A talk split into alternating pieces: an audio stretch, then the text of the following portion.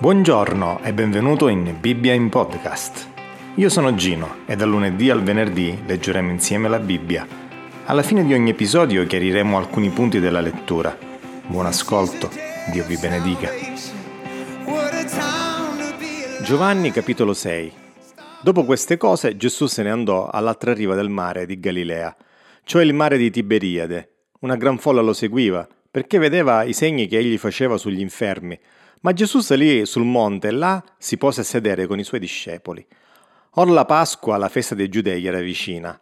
E Gesù dunque, alzati gli occhi e vedendo che una gran folla veniva verso di lui, disse a Filippo, Dove compreremo del pane perché questa gente abbia da mangiare?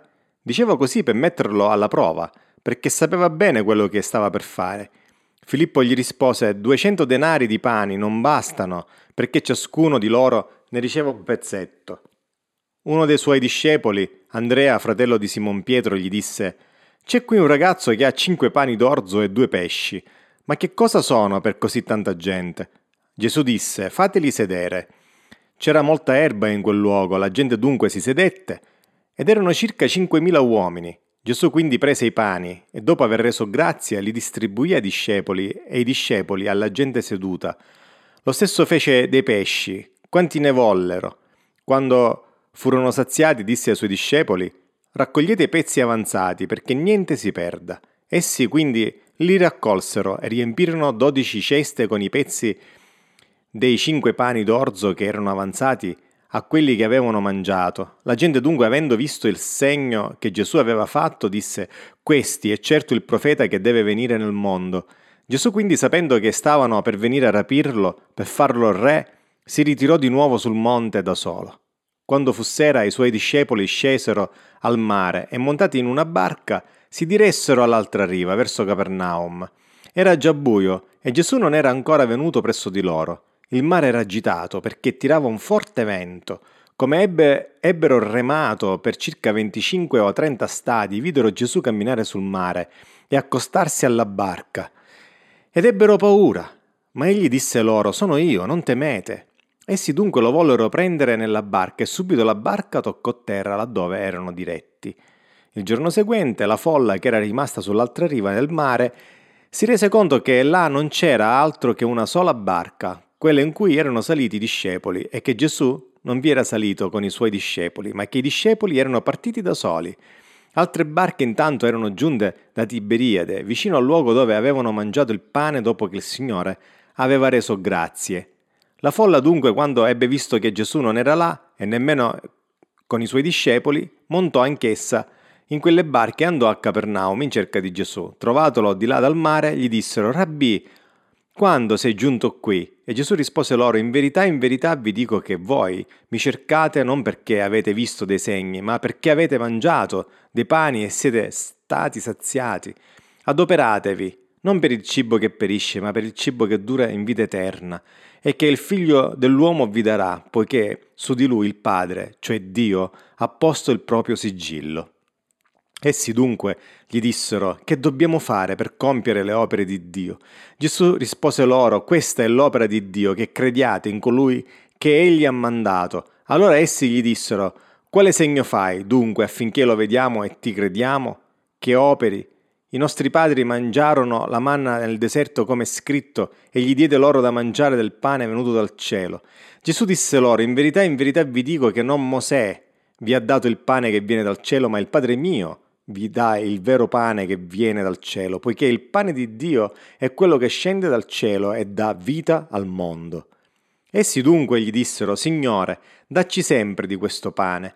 E Gesù disse loro, Io sono il pane della vita. Chi viene a me non avrà più fame e chi crede in me non avrà mai più sete. Ma io ve l'ho detto, voi mi avete visto eppure non credete. Tutti quelli che il Padre mi dà verranno a me e colui che viene a me non lo caccerò fuori, perché sono disceso dal cielo non per fare la mia volontà, ma la volontà di colui che mi ha mandato. Questa è la volontà di colui che mi ha mandato, che io non perda nessuno di quelli che mi ha dati, ma che li risusciti nell'ultimo giorno poiché questa è la volontà del Padre mio, che chiunque contempla il Figlio e crede in Lui abbia vita eterna, e io lo risusciterò nell'ultimo giorno. Perciò i giudei mormoravano di lui perché aveva detto io sono il pane che è disceso dal cielo. Dicevano, non è costui Gesù il figlio di Giuseppe, del quale conosciamo il padre e la madre? Come mai ora dice io sono disceso dal cielo? Gesù allora rispose loro, non mormorate tra di voi, nessuno può venire a me se il Padre che mi ha mandato non lo attira, e io lo risusciterò nell'ultimo giorno. È scritto nei profeti, saranno tutti istruiti da Dio. Chiunque perciò ha udito il Padre e ha imparato da lui, viene a me, perché nessuno ha visto il Padre se non colui che è da Dio. Egli ha visto il Padre. In verità, in verità, vi dico che chi crede in me ha vita eterna. Io sono il pane della vita. I vostri padri mangiarono la manna nel deserto e morirono.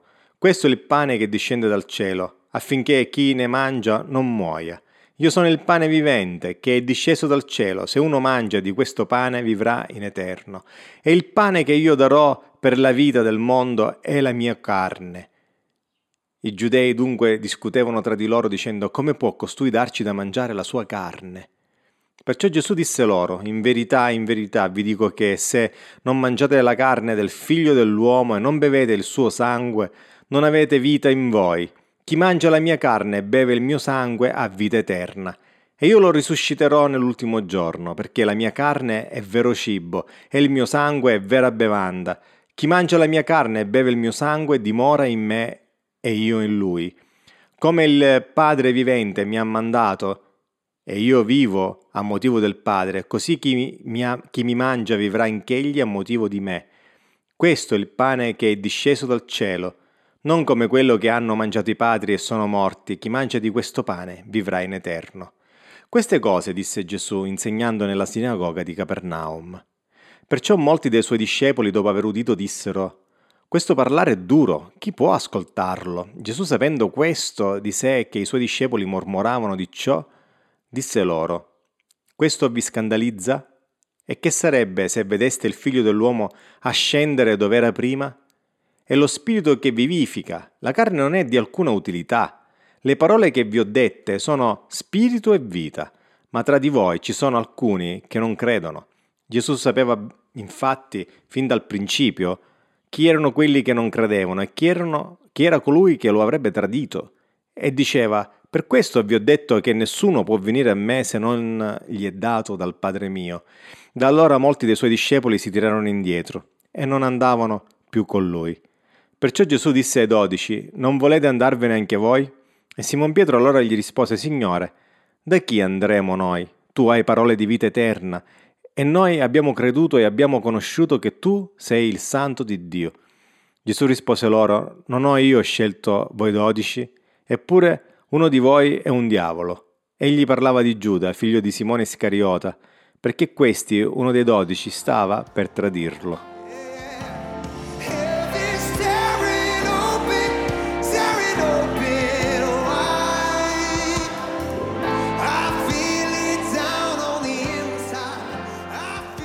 Le persone lo avevano seguito perché erano rimaste impressionate dalle guarigioni che Gesù aveva compiuto.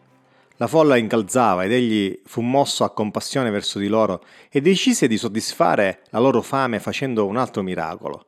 Filippo aveva visto Gesù operare numerosi miracoli, eppure di fronte alla domanda di Gesù anche lui dimostrò di avere poca fede e si fermò alla superficie, considerando che il problema posto da Gesù non avesse alcuna soluzione pratica.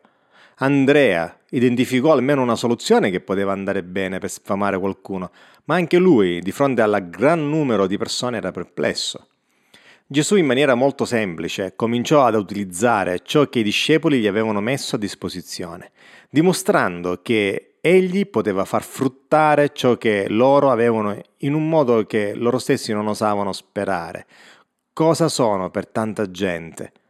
aveva detto Andrea per il Signore possono essere molte, infatti bastarono e avanzarono per sfamare tutti. Anzi, le ceste di pane che avanzarono erano superiori al pane di partenza, a ulteriore dimostrazione del miracolo avvenuto. Dio non aveva solo provveduto il cibo, ma ne aveva provveduto in abbondanza.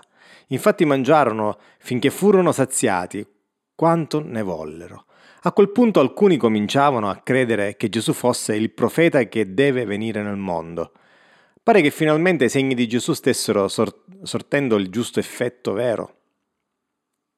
Eppure non pare che Gesù si rallegri troppo di questo fatto, anzi, la sua reazione, sapendo che stavano per venire a rapirlo per farlo re, fu quella di ritirarsi sul monte tutto solo. Perché? In fondo lo stavano riconoscendo finalmente come il Messia ed era logico che il Messia fosse incoronato re. Gesù evidentemente sapeva che l'entusiasmo era solo momentaneo e legato al fatto di essere stati nutriti.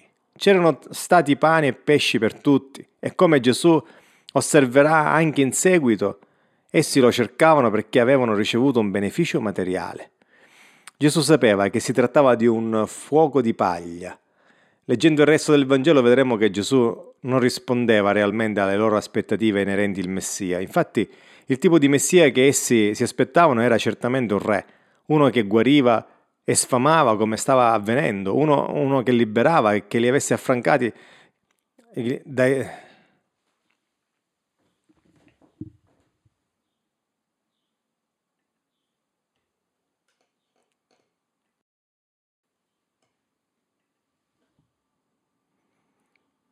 un liberatore che li avesse affrancati dai romani e che avesse riportato Gerusalemme al suo ruolo centrale come descritto nelle scritture, ma essi non avevano compreso dalle profezie che egli doveva anche essere un servo sofferente, che avrebbe dato la sua vita per liberarli da qualcosa di più grave dell'oppressione romana, liberarli in maniera definitiva dalla condanna che pesava su di loro, come sul resto dell'umanità a causa del peccato.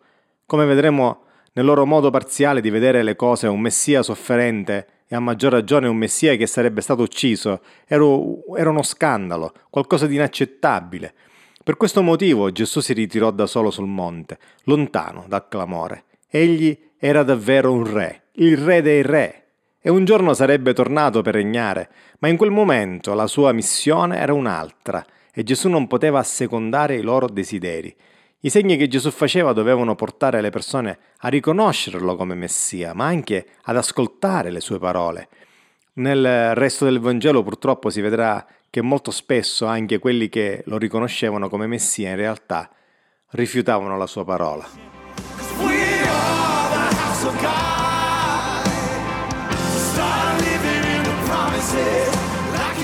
Ciao, io sono Gino e questa è Bibbia in podcast.